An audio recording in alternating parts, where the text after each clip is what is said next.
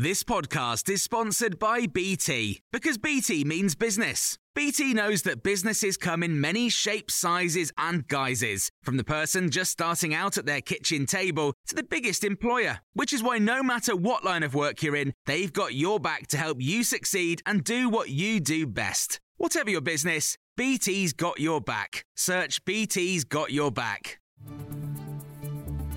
This is the afternoon briefing on Monday, the 11th of April.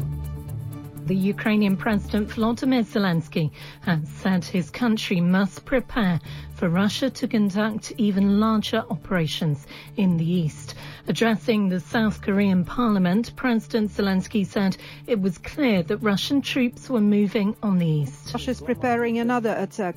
It tries to to break our national resistance the occupiers have sent dozens of thousands of soldiers and uh, colossal numbers of equipment to prepare new attacks. The Ukrainian MP Kira Rudik has told Times Radio that it's now crucial that the West provides more weapons. We anticipate it will be Lord of the Ring level battle, good versus evil. Everybody is gathering their resources and forces, and we do need uh, the heavy machinery, weapons, uh, fighter jets, everything that we have been asking since day one. Meanwhile, the Ministry of Defense says there remains the potential for Russian troops to use phosphorus munitions, increasing the chances of civilian casualties.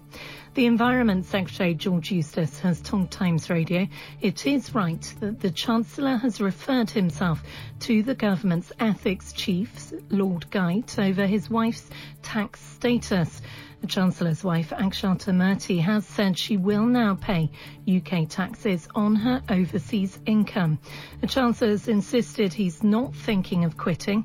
George Eustice said there is an acceptable form of scrutiny for members of Parliament that the Chancellor is following. He's been very clear that he declared uh, everything uh, that he that he needed to to his um, uh, to his permanent secretary and to the cabinet office. So for the cabinet office then to decide, you know, which bits should be public and published and which bits shouldn't, uh, and that's how this worked. Health leaders are warning that very high rates of COVID 19 infections are having a major impact on health services in England.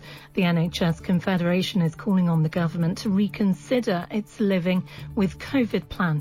Matthew Taylor, the Confederation's chief executive, says the current situation is unprecedented. Last week we saw several kind of key incidents where, for example, accident and emergency departments had to turn ambulances away. And we had NHS trusts declaring a particular uh, state of urgency in terms of the services they're able to provide. So we have the kinds of pressures in the, in the health service, across the health service, that we would normally associate with the kind of middle uh, of winter.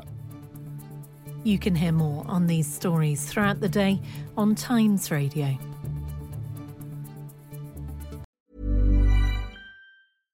Selling a little or a lot?